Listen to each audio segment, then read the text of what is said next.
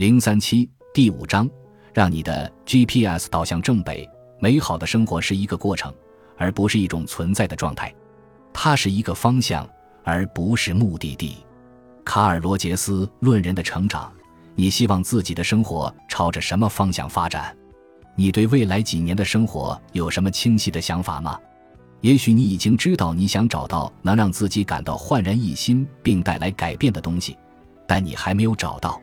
你需要为你想要的生活设定一个明确的目标，而不是仅仅对生活扔给你的东西做出反应，这是非常困难的。你可以把你的情绪妥善地放置在城堡的高墙之后。也可以像乡村居民一样真性情的生活，并与他人建立联系。而在两个极端之间存在三种典型的情况，可能会让你陷入众所周知的青年危机。这一章节会帮助你找到你自己的正北，帮助你克服人生道路上的不确定性，并坚持到底。